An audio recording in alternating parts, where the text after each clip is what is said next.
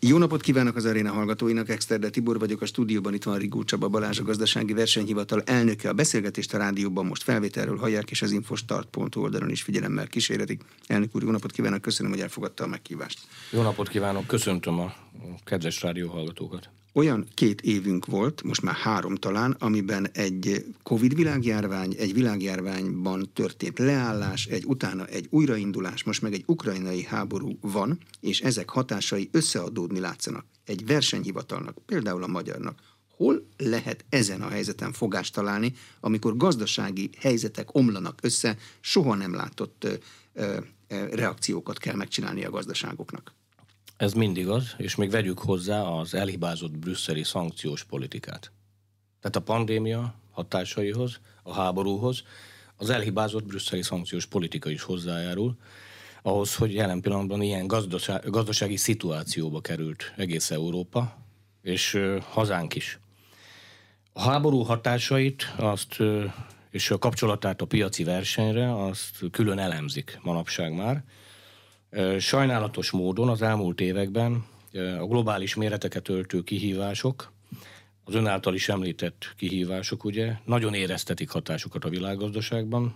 Láthatjuk, hogy micsoda hullámvasút van az egyes árakban, micsoda árnövekedések vannak, kigazdálkodhatatlan rezsiárnövekedések vannak. Ugye a háború miatt, most ezt már nagyon világosan mondhatjuk, ellátási zavarok voltak, logisztikai zavarok voltak, nem jönnek a konténerek, tehát így lefordítva gyakorlatban, élő példával mondhatjuk ezt is, vagy hajók torlódnak fel, amelyik nem tudnak kikötni, mert nem tudják feldolgozni az LNG terminálok a megfelelő mennyiségű gázt, ez a legfrissebb hír talán, és hát ebben a helyzetben nyilván a tagállami meg a, az egyes országoknak a versenyhatóságai is rá vannak kényszerülve, hogy a megváltozott gazdasági és piaci környezethez alkalmazkodjanak, és keressék azt, hogy mivel tudnának hozzájárulni, mivel tudnának segíteni az egyes intézkedésekhez, az egyes kormányoknak, hogy túl legyünk ezen a válságon. Netán úgy jöjjünk ki belőle, mint amit ugye a magyar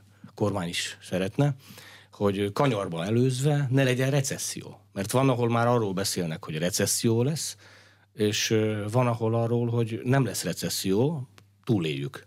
De gazdasági versenyhivatalok ilyenkor hátrébb lépnek egyel, segítve a piaci szereplők együttműködését, amit egyébként korábban tiltani szoktak, mert annak a másik neve a kartel?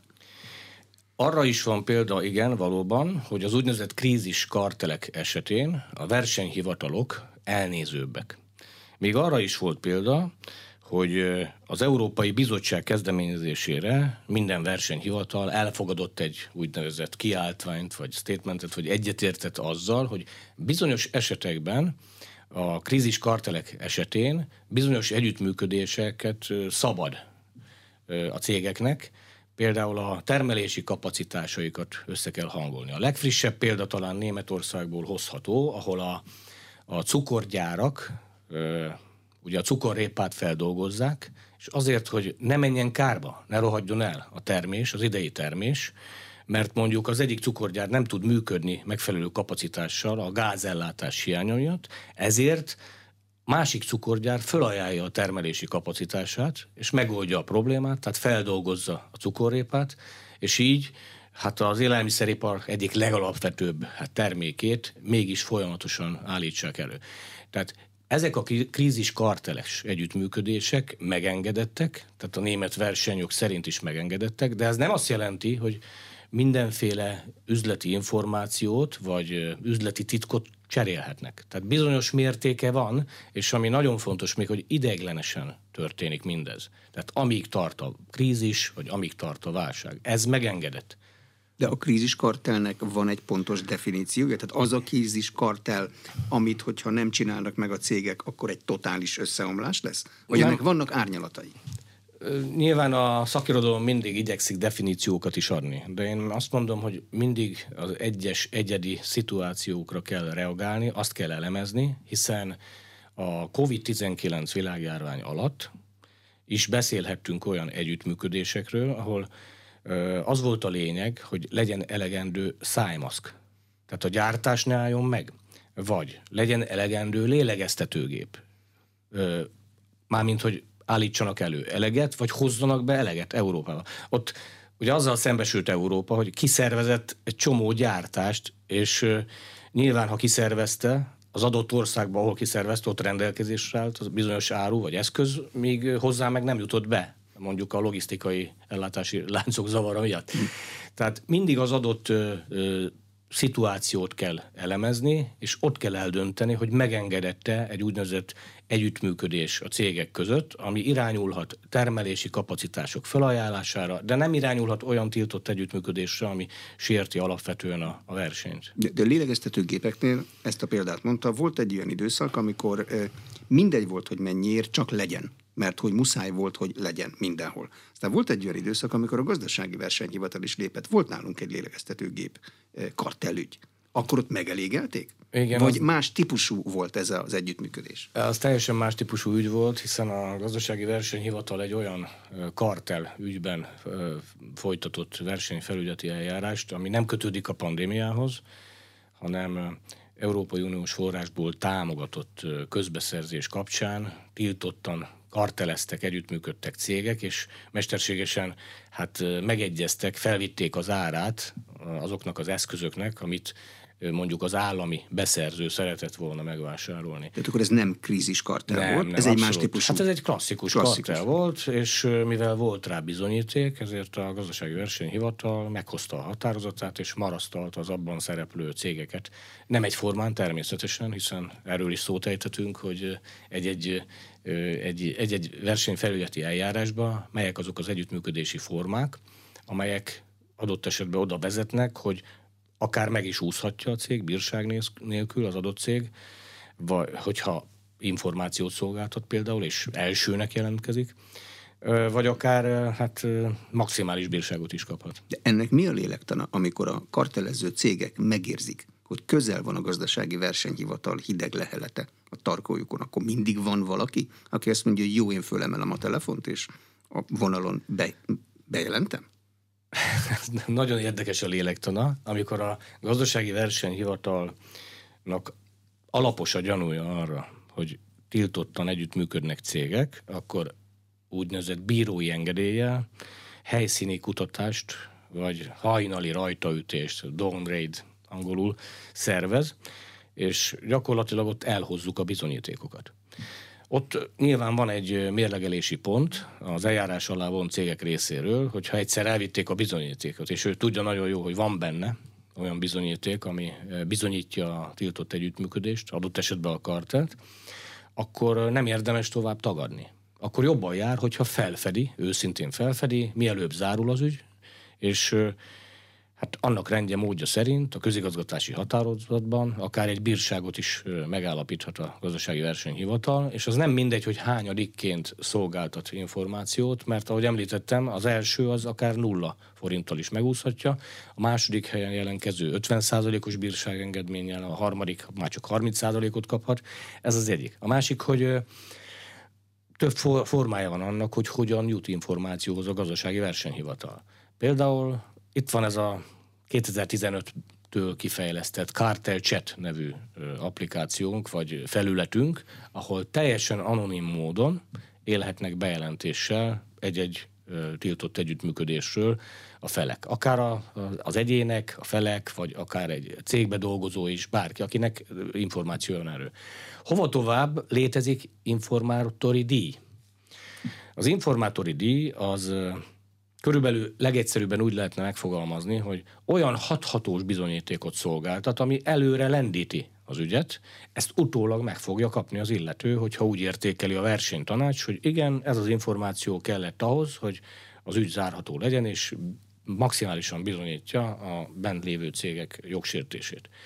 És hát amiről már szót ejtettem, az a engedékenységi kérelmek tömkelege, amikor elindul egy ilyen versenyfelületi eljárás, akkor minden eljárás alá vontnak lehetősége van arra, hogy ügyvédi segítséggel, engedékenységi kérelemmel forduljon a gazdasági versenyhivatalhoz. És aki így tesz, na ő részesülhet bizonyos bírság engedményekbe.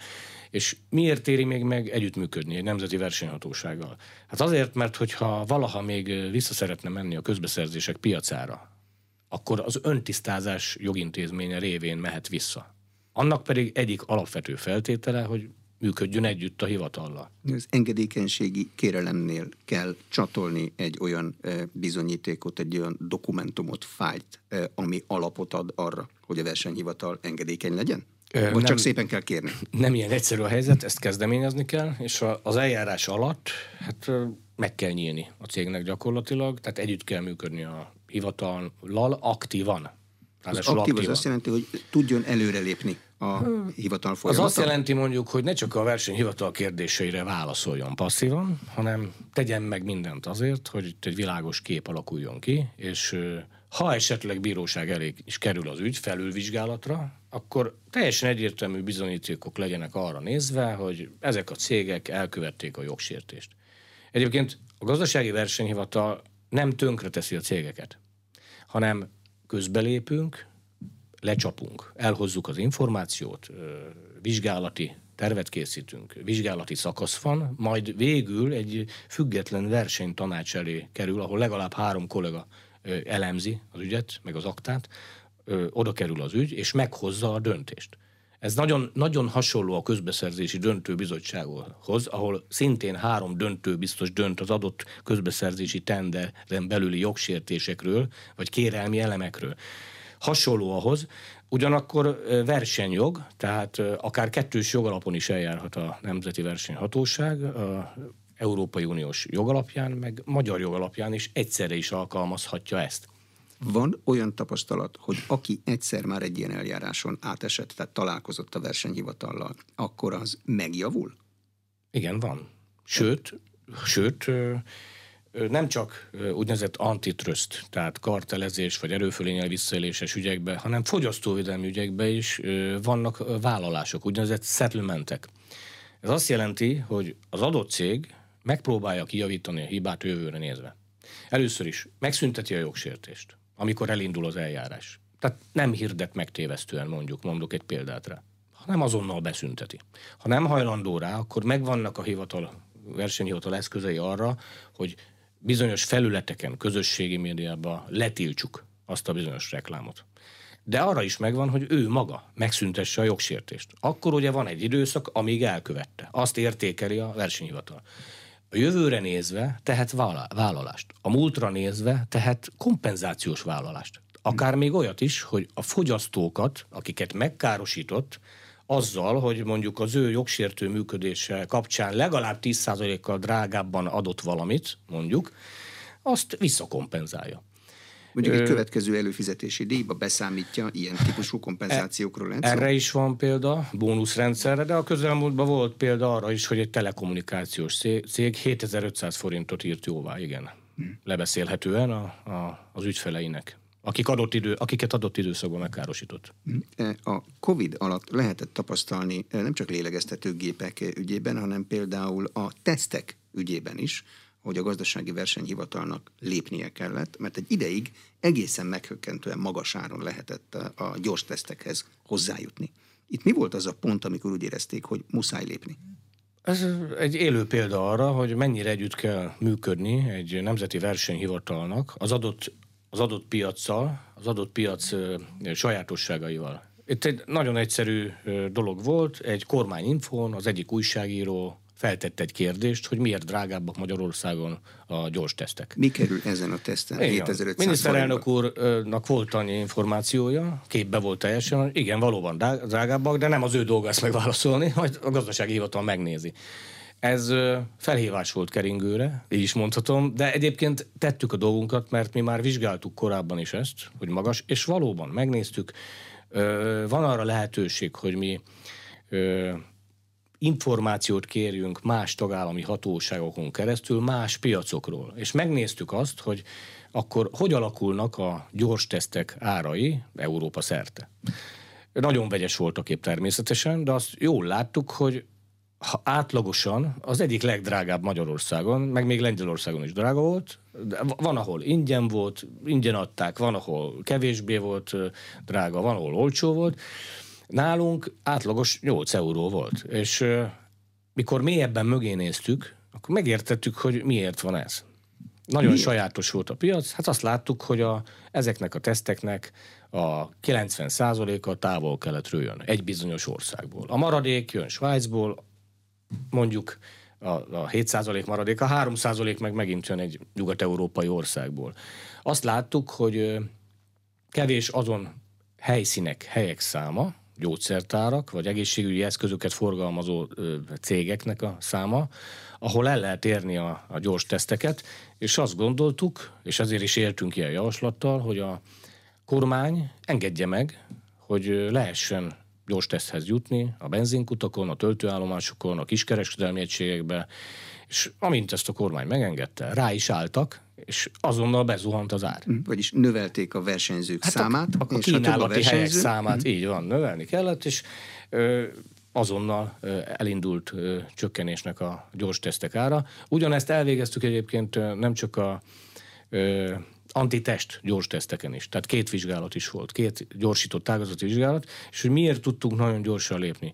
Azért, mert 2021. júliusában a magyar kormány egy olyan eszközzel ruházta fel a gazdasági versenyhivatalt, amit úgy hívunk, hogy gyorsított ágazati vizsgálat. Na, ilyen nincs. Egész világon nincs ilyen. 30 nap alatt van arra lehetőségünk, hogy egy adott szektorba célzottan kifejezetten a három releváns céget megkeresve adatokat szerezzünk, elemezzünk, és javaslatot fogalmazzunk meg a piac számára, a jogalkotó számára, esetleg a fogyasztók számára. Azért fontos ez az eszköz, mert állami gazgatáshoz képest ez egy nagyon gyors eszköz. Államigazgatásban kétszer 30 napos határidő van, Ö, fellebezés. Így van, Ehhez de képest ez gyors. Igen, meg ahhoz képest is, hogy a klasszikus ágazati vizsgálat, ami kötelező adatszolgáltatáson alapul, az legalább egy-másfél év, és ott valamennyi céget, mondjuk 110 céget meg kell keresni, azok válaszolnak, haladékot kérnek, ki kell elemezni, az egy nagyon hosszadalmas. Utána is mondunk valamit nyilván, jutunk valamire, lehet értelmes javaslatokat megfogalmazni, meg juthatunk arra, hogy van-e strukturális probléma az adott piacon, viszont a gyorsított ágazati vizsgálatban nincs ideje vakarózni a kollégáimnak, ott dolgozni kell keményen, és a könnyítés az, hogy a három legfontosabb céget meg lehet keresni, akik lefedik a piac 80%-át, tehát Alkalmazhatjuk akár a Pareto szabályt, hogy a 80 fontossal foglalkozunk, a nagy súlyú 80%-kal, a 20 az nem annyira érdekes, és ott arra koncentrálva fogalmazzunk meg jó javaslatokat. És nem véletlen, hogy az építőipari alapanyagok kapcsán is három ilyen vizsgálatot már elvégeztünk tavaly. De itt találtak idén. versenyhatósági, versenyjogi szempontból jogsértést? Nem, nem is az a célja. Ennek az a célja, hogy megállapítsuk, hogy az adott piacon van-e olyan strukturális problém, probléma, ami valamilyen beavatkozást igényel. Nem biztos, hogy mindent versenyfelügyeleti eljárásba, ami akár hosszadalmas lehet, több évig tartat. Jó, hát a fogyasztóvédelmi típusúak azok három-hat hónapig tartanak, de azért a, az antitrust ügyek, tehát a, a kartelek elleni küzdelem, a erőfölényes ügyek évekig elhúzódnak. Ezek lassú eszközök. A gyorsított ágazati vizsgálattal egy nagyon gyors képet lehet kapni az adott piacról, ágazatról, szektorról vagy alágazatról akár, konkrétan adott termékkörre, tehát kerámia, falazó elemek, tégla, cserép, és így tovább. És amikor ez megvan, és van egy társadalmi konszenzus, hiszen az abban szereplő, ágazatban szereplő cégek hozzászólhatnak. Például hozzászólhatnak, hogy appá, hivatal, vedd még ezt is figyelembe. Tehát kijön egy végeredmény. Végeredmény alapján eldől az, hogy szükség van-e versenyfelügyeleti eljárás indítására, mert azt nem tagadom, hogy ez a gyorsított ágazati vizsgálat ad lehetőséget helyszíni kutatásra, hozhatunk el adatot, bukkanhatunk olyanra, hogy igen, hát itt van tiltott együttműködés, akkor viszont keményen van dolgunk a kötelezően alkalmazandó eszközökkel. Ha nincs ilyen, akkor attól még tudunk nagyon értelmes, meg értékes javaslatokat megfogalmazni, akár a jogalkotó fele, ez példázza egyébként a gyors teszteknek a dolga. Tehát a, a kormány az nagyon megfontoltan dönt mindig, tudomásom szerint, és itt mérlegelt. Hát ha azt mondják, hogy szélesítsük ki az eladást ideglenesen, ugye azt hozzá kell tenni, hogy mindig ideglenes megoldásokról van szó, főleg ugye válságkezelésben, vagy pandémia alatt, vagy a rendkívüli helyzetben, És azt látták, hogy miért ne? Hát miért ne, miért ne lehetne árulni több helyen is? Aztán most megszűnt már, megszűnt ez a lehetőség, de most már irreleváns, mert nincs rá szükség, nincs rá szükség ilyen mértékben, és hát még jó, én is használok gyors tesztet, mert hogyha mondjuk külföldre kell utazni, előtte azért gyorsan megnézem, hogy nehogy vigyek valamit a repülőre, vagy hogyha olyan közösségbe megyek, de már nincs tömegesen szükség rá, mint nem az van már, mint egy harmadik hullám idején, amikor az egész családnak be kellett szerezni, és nem mindegy, hogy mennyiért, ugye mhm. darabját. De például az építőiparban végrehajtott ágazati gyorsított vizsgálatnál egy üzleti javaslatokat tesz a gazdasági versenyhivatal. Mondhatja azt, hogy hát sajnos ez ilyen, mert ezeket nem itthon gyártjuk. Kéne itthon gyártani, és akkor biztos olcsóbb lenne. Igen. Hát ezek tipikus üzleti jellegű javaslatok. Ilyeneket tesznek? Igen, ilyet is teszünk, hogy nagy az importhányad, jó járnánk egy gyárral mondjuk. Tehát, hogy a, gondolkozzon el rajta mondjuk a piac, hogy legyen egy magyar gyár. Tehát nem feltétlenül a kormány, tehát nem kell mindent a kormánynak megoldani, meg nem, nyilván nem is az ő feladata, meg nem is tud, de jó tenne, mivel van magyar alapanyag. Nem értjük, hogy miért csak külföldi gyárak vannak. Azt értjük, hogy miért van sok belőlük, és lehet, hogy 30 évre nyúlik vissza ez a történet a privatizációra, Viszont azt nem értjük, hogy, hogy egy magyar tulajdonos miért nem érdekelt abba, hogy építsen egy gyárat, hiszen ha van alapanyag, mondjuk téglagyártás tekintetében, ha van hozzá anyag, ugye hmm. agyag. Teszünk ilyen javaslatot is természetesen, hogy jót tenne a versenynek egy magyar gyár, vagy egy magyar tulajdonú gyár. De teszünk olyat is, hogyha a kiskereskedelmi egységek egy beszerzési társulásba tömörülnek, akkor sokkal jobb árat tudnak a, gyár, a gyártóknál elérni, ezáltal sokkal árat tudnak kínálni az építkezőknek, a családoknak. Ilyet is szoktunk tenni. Beszerzési társulás az nem kartán. Ott nem, nem osztják meg, persze. ott csak egyszerűen a tömegükkel lépnek föl, többet tudnak rendelni, és ebből jön az átcsökkenés? Igen. Ez ebből, a technikája? Igen, a flotta kedvezményből is jöhet, meg sok minden másból is jöhet, igen. De alapvetően igen, erről van szó, hmm. hogy jót tesz a beszerzés társulás. De, de olyan javaslataink is vannak, hogy például építő anyagipari fa esetén mivel itt is nagy a fenyőkitettség, ugye importból származó fenyőáróval, fűrészáróval dolgozott mindenki, ott is drasztikus árnövekedés volt, hogy keressük azokat a megoldásokat, hogy hogyan lehetne kiváltani olyan anyaggal, ami létezik Magyarországon, gyártható mesterségesen olyan szarufa, meg olyan léc, aminek a statikája is jobb. A Soproni Egyetem kikutatta például. Gazdasági értenek ilyesmihez? Hát nem kell mindehez értenünk természetesen. Az ilyen elemzéseknek, vizsgálatoknak az a lényege, hogy megkeressük a társszerveket, bátran megkeressük. Jó is az együttműködésünk, legalább 15 együttműködésünk van, és nem vagyunk rest megkeresni mondjuk egy nébihet, akinek közvetlen rálátása van a, a magyar erd, a erdőgazdálkodásra, és hasznos információkkal is szolgál, sőt, van úgy, hogy együtt megyünk ki bizonyos ellenőrzésekre, vagy tüzép telepekre, és van úgy, hogy egyetértenek azzal, hogy igen, mondjuk, ami a magyar építőipari fa forgalmazásba zajlik a tüzépeken, hát azt elektronikus útra kéne terelni, mert a papírprocesszor, vagy ugye a salát papírok, azok eltűnnek, ledarálhatják, tehát az követhetetlen. Tehát igazából rendet kell tenni itt is, mert a fa útját azért követni kellene. Akkor is, hogyha az egy nemzeti kincsből származik, a saját erdőnkből, meg akkor is, hogyha külföldről, importból származik. Tehát mert ha nem tudjuk követni, akkor ne csodálkozon senki, hogy nagyon drága a fa, és nem tudjuk, hogy miért. Érzik a piac reakcióját egy-egy ilyen javaslatra? A piacon ugye különböző méretű szereplők vannak, nem feltétlenül mindenkinek érdeke az, hogy például a fa követhető legyen. Hát az így igaz, nem feltétlenül mindenkinek érdeke, és hát hál' Istennek azért van egy jó nemzeti adó és vámhivatal nálunk, aki teszi a dolgát. Tehát aki, aki adócsalásba gondolkodik, az nekünk nem partner nyilván. Tehát mi megtesszük a szükséges jelzést, tehát a közpénzt ne tüntesse el senki, én azt gondolom. Tehát tisztességesen versenyezzen, ne, a, a, ne, az adó, ne az adóból csináljon profitot. Senki ne ebbe gondolkodjon. Egyébként a cégek a gyorsított ágazati vizsgálatokra pozitívan reagáltak. Megértették azt, hogy ez nem versenyfelügyeti eljárás, hanem ez, ez olyan információhoz jutás, jobban járnak, ha szolgáltatnak információt. Valahogy úgy vannak vele, hogy jobban megért minket a hivatal meg a hatóság, ha adunk adatot, ha őszintén adunk adatot. Látják, akkor a hivatalban is, hogy mivel küzdünk.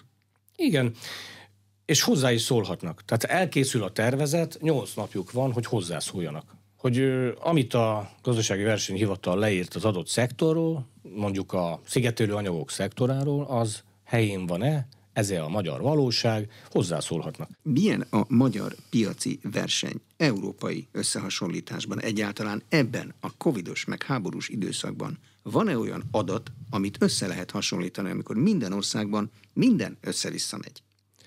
Van ilyen adat, és azt is mondhatom, hogy nem magunkról állítjuk ki a bizonyítványt. Ráadásul. Tehát a magyarországi piaci verseny számait uniós összevetésben is lehet vizsgálni, és én azt mondhatom, hogy a magyarországi verseny, beleértve a közbeszerzéseket is, meg a más piacokat is, nem közpénzpiacokat, egyre javuló formát mutat, és ezek, ezt statisztikai felmérések, adatok bizonyítják, hiszen ugye leghitelesebb mérés a fogyasztónak a, a véleménye. Amikor az Európai Uniós állampolgárokat kérdezi meg maga az Európai Bizottság. Amikor így tesz, akkor értelmes dologgal foglalkozik.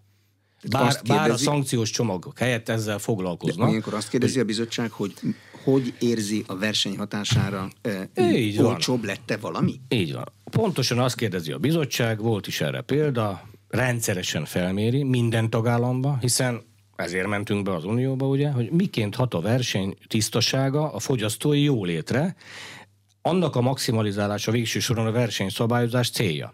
Ezen felmérések szerint ugye Magyarország versenymutatói kivétel nélkül minden tekintetben javultak az elmúlt évtizedben. Ezt kell, hogy mondjam, szemben azokkal az állításokkal, amelyek állandóan a jogállamisági problémát, meg a korrupciót keresik Magyarországon, indokolatlanul, megjegyzem. Én nem mondom, hogy minden országban van valamilyen szinten jogsértés, meg nyilván a korrupció is felül tudja ütni a fejét. Na de hát nagyon sok szerv, nagyon sok ember dolgozik azért, hogy ez ne legyen. Évek óta. Velem együtt egyébként respekt nekik, tisztelet nekik, és meg is van az eredménye, mert én azt mondom és állítom, és nem a mi felmérésünk, hanem, hanem a bizottság felmérése, hogy kivétel nélkül minden tekintetben javultak az elmúlt évtizedben ezek a mutatók. Például a legfrissebb felmérések szerint 13%-kal több magyar fogyasztó értékelte úgy, hogy a verseny jobb fogyasztói árakat eredményezett. Mindeközben az EU-s átlag csak 2%-os javulást mutat. Ugye azt nem kell mondanom, hogy Magyarország egy árérzékeny ország. Tehát a, a magyar embereknek nem mindegy, hogy mit mennyiért vásárolnak meg, ugye? Mindig ügy van. Mennyi a lángos a Balatonon? Csak mondtam egy példát. Mennyiért tudok megtankolni? Tehát magyar emberek igenis, hogy árérzékenyek, ezt tudomásul kell venni, és ezt is méri az Unió, és hát 13%-kal több magyar ö, értékeli úgy, hogy jobb, jobb, ár, jobb árak vannak Magyarországon, mert hogy nő a verseny. Azt, hogy a piaci verseny szélesebb választékot eredményezette, a magyarok 17%-kal nagyobb része tapasztalta, miközben az EU átlag csak 5%. De javulást mutatott ö, az a szám is 10%-kal, amikor azt kérdezték, hogy magasabb minőséget e- eredményez a verseny. És nálunk egyértelműen 10%-os javulást mutatott ez is. E tekintetben visszaesés is mutatkozik az EU több tagállamában, tehát a legnagyobb mértékben Belgiumban, Portugáliában, Olaszországban, Franciaországban és Szlovéniában érzik úgy az emberek, hogy minőségromlás van például. Vagy Franciaországban csak a lakosság 60%-a érzékeli, hogy a verseny magasabb minőséget eredményez. Ezzel az utolsók az Európai Unióban, a nagy franciák, ugye? De Magyarországon 77%-a az embereknek azt mondja, hogy a verseny az jótékony hatással van a versenyre, a minőségre. De Szint... a versenynek melyik szegmensére vonatkozik ez, amikor két kisbolt versenyez egymással? Mert ott nyilván érezzük, meg tudjuk is ellenőrizni a versenyt, mert oda tudunk menni a másikba, hogy a krumplit hogy ér adja. De igen. mondjuk egy állami közbeszerzésnél nem igen tudjuk ellenőrizni, hogy a krumplit hogy ér adja. Igen. A, az egyes felmérések kihozták azt is, hogy a, a magyar vásárlók bíznak a KKV, tehát a, a magyar tulajdonú szolgáltató szektorba, meg tudják azt is mondani, hogy hol károsulnak, mi nem tetszik nekik például, meg azt is, hogy melyek azok a területek, amelyekkel nagyon elégedettek. Például van olyan felmérés is, ahol, és ez is uniós felmérés, nem magyar, ahol az első három közé tartozik mind a 15 vizsgált árupiacon, a magyar piac, a tekintetben, tehát 14 helyen első helyen vagyunk, 25 szolgáltatást vizsgálva pedig 22-ben vagyunk első helyen, vagy 19-ben első helyen, háromba meg mondjuk dobogós helyen, összesített pontszámban, és ugye öt, öt szempontot vizsgálnak. Olyan összetett indexet vizsgálnak, amelyben öt olyan elem van, sorolom, hogy a fogyasztói ajánlatok összehasonlíthatósága. Tehát hogyan lehet összehasonlítani? A vállalkozásokba vetett bizalom, a fogyasztóvédelmi szabályok betartásában. Tehát becsapnak-e minket, félrevezetnek-e minket a vállalkozások például. A piacok megfelelése a fogyasztók elvárásainak. Ez a harmadik. A kínálat szélessége a piacon, a tapasztalt káros hatások. Tehát egyértelműen ezekben az összetett indexekben is a legmagasabb pontszámokat kapja a magyar piac. Tehát az áruk piacain a magyar fogyasztók a személyi ápolási termékek piacával a legelégedettebbek, tehát itt a higiéniai termékekre kell gondolni, a tisztítószerekre, a kozmetikumokra, míg a használt autók piacával, vagy a, a használt lakás, ingatlan forgalmazás piacával nem elégedettek, és, de ez jellemző Európa több tagállamára és országára. Ez utóbbi kettő probléma egybeesik nagyon sok uniós országba a percepcióval, tehát ez az ingatlan, meg használt autópiac úgy érzik, hogy időveszteséget okoz, ráfizetést okoz, így érzik a fogyasztók. Tehát végül azt is meg kell említenem, hogy, hogy fogyasztói vélemények azért fontosak, mert nem csak fogyasztóvédelmi ügyekbe, árukba és szolgáltatásokba lehet lemérni, hanem abban is le lehet, hogy ha jó a kartelek elleni küzdelem, a erőfölénnyel való visszaélés elleni küzdelem, akkor az valahol majd jelenkezik a fogyasztói jólétbe. Tehát a fogyasztó nem károsul úgy, vagy jobban jár, ugye, ha nagyobb a verseny. És ugye meg kell azt is említeni, hogy uniós összehasonlításban is kiemelten bíznak a hatóságokban a magyar fogyasztók, és ezen még a az úgynevezett hangulatkeltő cikkek se tudtak rontani, ugyanis a fogyasztói feltételek tavaly lefolytatott felmérése alapján a hazai lakosság több mint 79%-a bízik a hatóságok jogérvényesítő erejében, ami 9%-kal magasabb az uniós átlagnál. Van arra valamilyen szám, hogyha jól működik egy országban a verseny, akkor mennyivel lesznek olcsóbbak a termékek? Mert ezt a valóságban nehéz kiszámolni, mert nincs két egymással párhuzamos valóság. Igen, ezt nagyon nehéz kiszámolni, de az teljesen egyértelmű, és be is lehet bizonyítani, hogyha minél szélesebb a verseny, akkor az versengő árakhoz vezet, és nincs akkora árnövekedés. Ha nem optimális a verseny, vagy sérül a verseny, vagy a piaci koncentráció az, az magas, tehát egy-két cég uralja a piacot, és ezt lehet mérni természetesen. Mi egy versenystatisztikai adatbázist is össze fogunk állítani, és Teaor szerinti bontásokba, árukra, árucsoportokra, mindenféle csoportosításba is majd meg fogjuk tudni mondani ezt a, magyar piacra, a piaci versenykoncentrációt. Tehát azt akarom csak mondani, hogy igen, hogyha minél nagyobb a verseny, akkor kevésbé emelkedőek az árak. Arra biztos, hogy van adat, nem csak a szakirodalomban, hanem a tapasztalatban, hogy ha sérül a verseny, tehát mondjuk karteleznek cégek, akkor az a szakmai tapasztalat és hosszú évtizedes tapasztalat, de szinte minden országban, hogy legalább 10%-kal drágábban sikerül nekik eladni azt a bizonyos árut. Ezzel megkárosítják a fogyasztókat, a gazdákat, a cégeket, a cégtársaikat, akik vásárolnak. Tehát nem csak cég és fogyasztó, tehát B2C relációba értelmezhető az üzlet, hanem cég és cég relációba is. Tessék csak elképzelni, hogyha egy műtrágya gyártó mondjuk mesterségesen, jogsértően magasabban tartja az árát annak az árunak, amit a nagykereskedelmi hálózatába benyom, és az lecsapódik a kiskereskedelme, végül a gazdáknál lecsapódik. Most azért nem teljesen jó példa, mert elég nagy bajba van a, a műtrágyagyártás. Nincs gáz. Így van, nincs gáz, le is állt az egyetlen magyar gyár. Sajnos.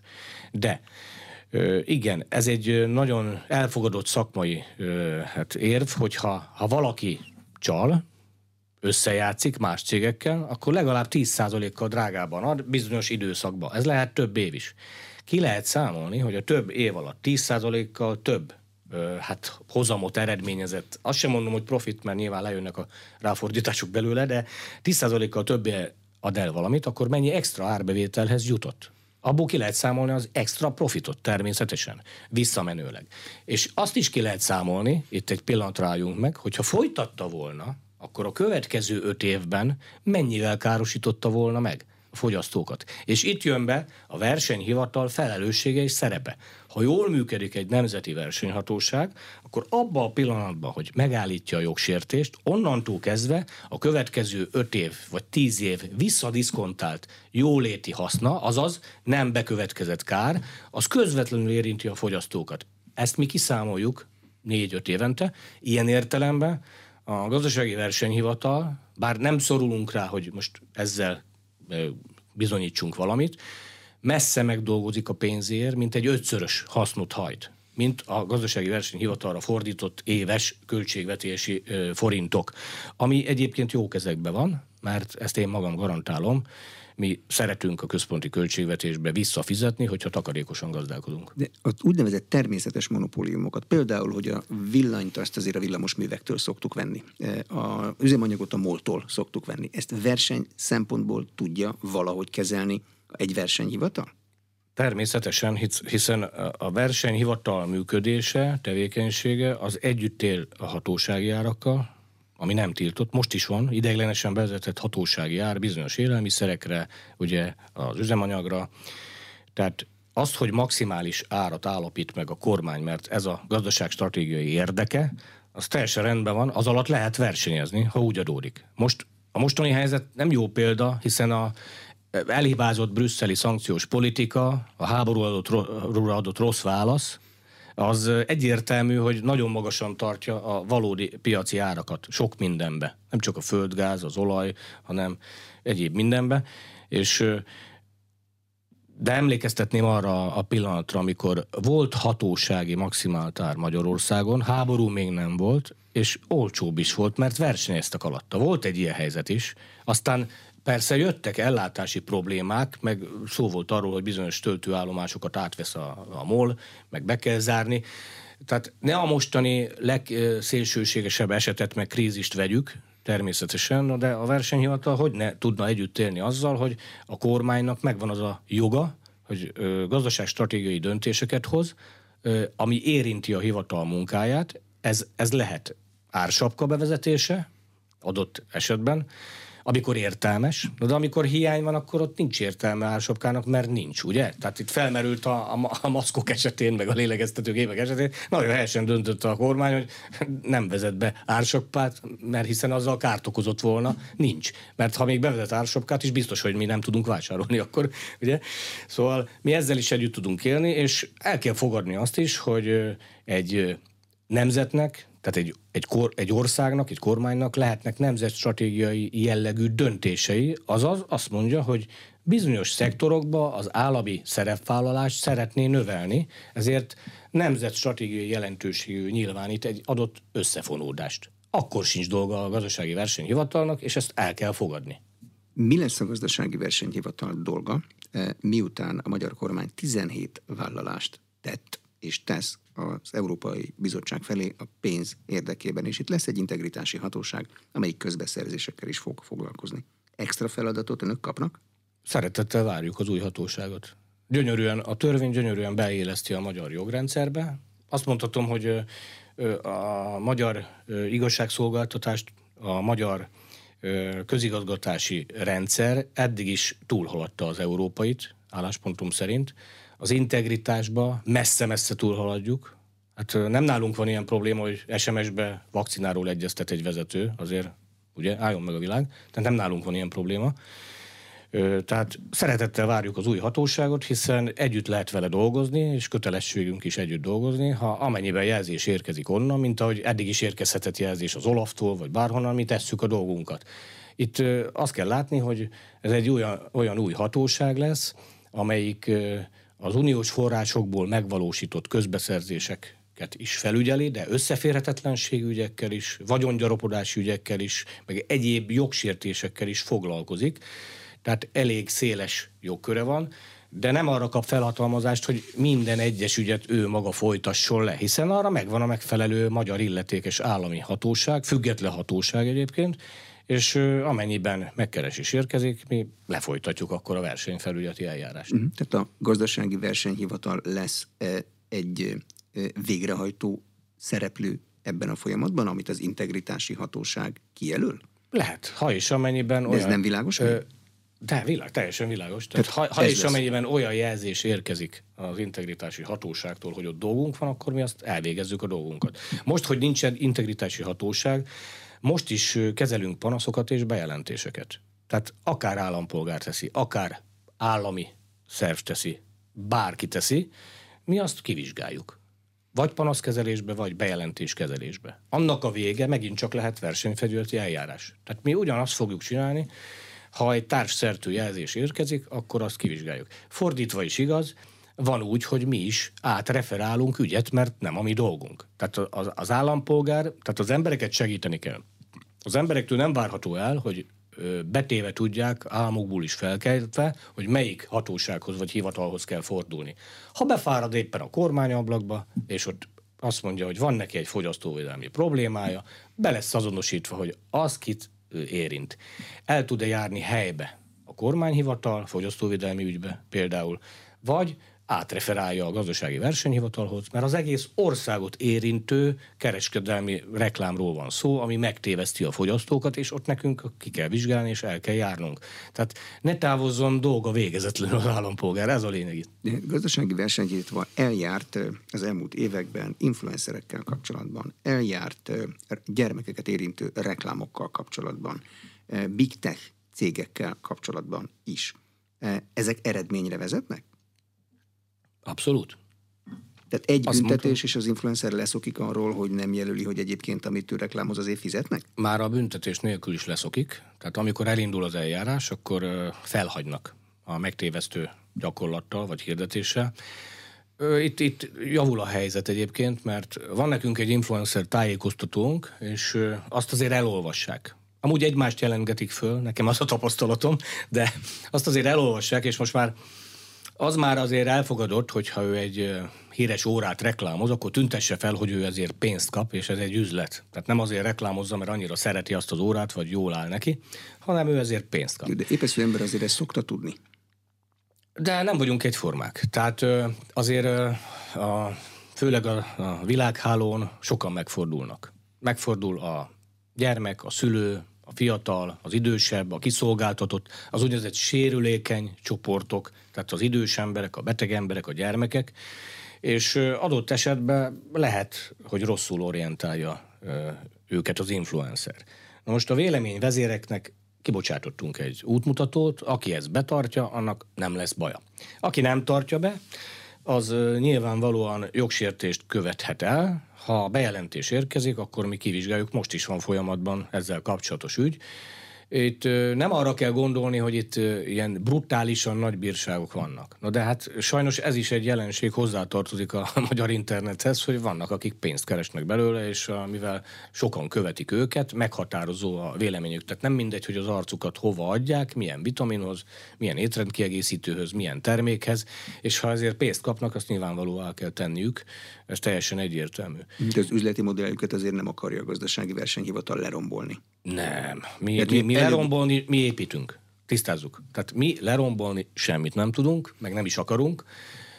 Nem áll érdekünkbe. Az egész versenyjognak a szelleme, tehát a jogalkotó az kinyilvánította, hogy ha valaki vét a jogszabályok ellen, akkor ott inkább egy korrekció, egy visszanyesés történjen. Egyébként meg azt is üzeni a jogszabály, hogy hát egy, egy jóra való hatóság, hivatal tegyen már meg mindent a megelőzésért is. Ezért aztán a kötelező feladatainkon túl nagyon sokat vállalunk, önként vállalt feladatokat. Tehát igen, számomra is fontos, hogyha felkérést kapok, akkor elmenjek, és akár egy konferencia keretében elmondjam, hogy mivel foglalkozunk, hogy lehet elkerülni a jogsértést, hogy lehet megfelelni a jogszabályoknak, és ebbe beletartoznak fogyasztóvédelmi ügyek, influencer ügyek, zöldremosás, greenwashing ügyek, sok minden beletartozik, hogy ne kartelezzünk, hogy lehet kimaradni egy kartelből, ezt mind-mind nagyon örömmel mondom el, hiszen nem az a cél, hogy mi tönkre tegyük a cégeket, vagy gyengítsük a magyar gazdaságot. Az a cél, hogy jó irányba tereljük, ha valaki megtéved. És pontosan ezért van beszabályozva is a bírság nagysága és mértéke.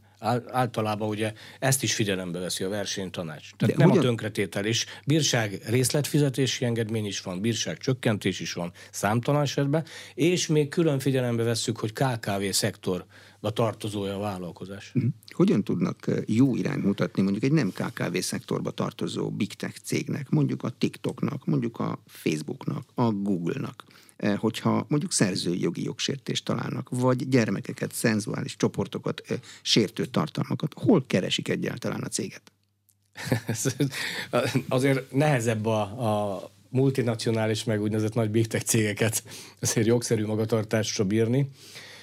Hát minden cégnek van egy székhelye, természetesen lehetnek telephelyei. Az más kérdés, hogy hol adózik, az egy teljesen más kérdés. A szerzői jogok megsértése is egy más kérdés, tehát nem a mi asztalunk kifejezetten.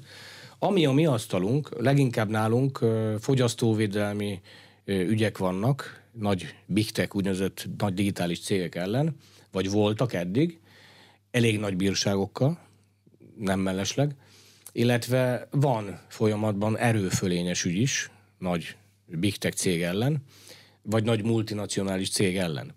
Na most az ilyen versenyfelületi eljárásokba az esélyegyelőség alapján ugyanúgy nekik is megvan a lehetőség vállalásokra. Nem egy közülük egyébként stratégiai partnere is Magyarországnak, tehát ilyen is létezik, meg olyan is létezik, hogy akkor a Big Tech, hogy épp szabályozás alatt van, úgynevezett kapuőr lesz majd az új, az új DMA, Digital Market Act nevű ö, törvény szerint, amit az Európai Bizottság hamarosan a parlamentnek be kíván nyújtani, és kijelöli a kapuőr szerepét, hogy ő hogy viselkedjen. Ez nem, adó, nem az adózásról szól, hanem ez inkább a felelősségről szól, a gazdasági erőfölénnyel való visszaélés megakadályozásáról szól, hogy a, az európai piacon, a single marketnek hívják ugye, ott a, a európai bürokraták, illetve az egyes tagállami piacokon engedjen már oda kisebbeket is. Tehát ne éljen vissza az erő fölényével. Ez alapvetően erről szól a, a mi tevékenységünk, és összehangoltan is nyilván el kell járnunk az ilyen cégek ellen, meg egyénileg is el kell. Jelen pillanatban is legalább tíz eljárás zajlik Európa szerte az ilyen nagy cégek ellen, és a vége viszonylag nagy bírság, hiszen ezek a cégek irdatlan mennyiségű árbevételt kaszíroznak, méghozzá az emberek adataiból, ingyenesen használják az emberek adatait, vásárlási szokásait, ők ebből nagyon nagy pénzt csinálnak. Jó, de egy ideje azért már föl van tüntetve, nem olyan nagyon régen, hogy ezt pontosan mire használják. Csak kutya nem szokta elolvasni.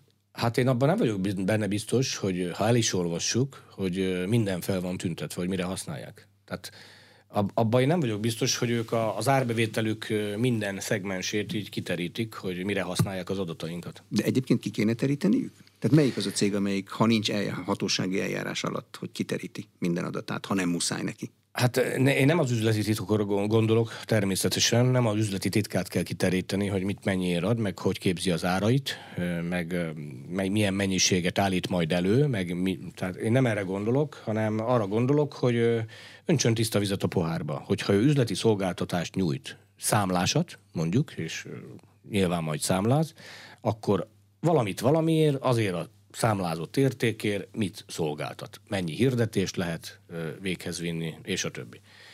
Ha viszont nem ilyet nyújt, hanem azt mondja, hogy egy ingyenes szolgáltatást nyújt, és azt akarja, hogy tisztában legyenek ezzel az ügyfelei, azaz az emberek, akkor teljesen világossá kell tenni, hogy mi lesz az adataikkal, hol tárolja, milyen szerveren,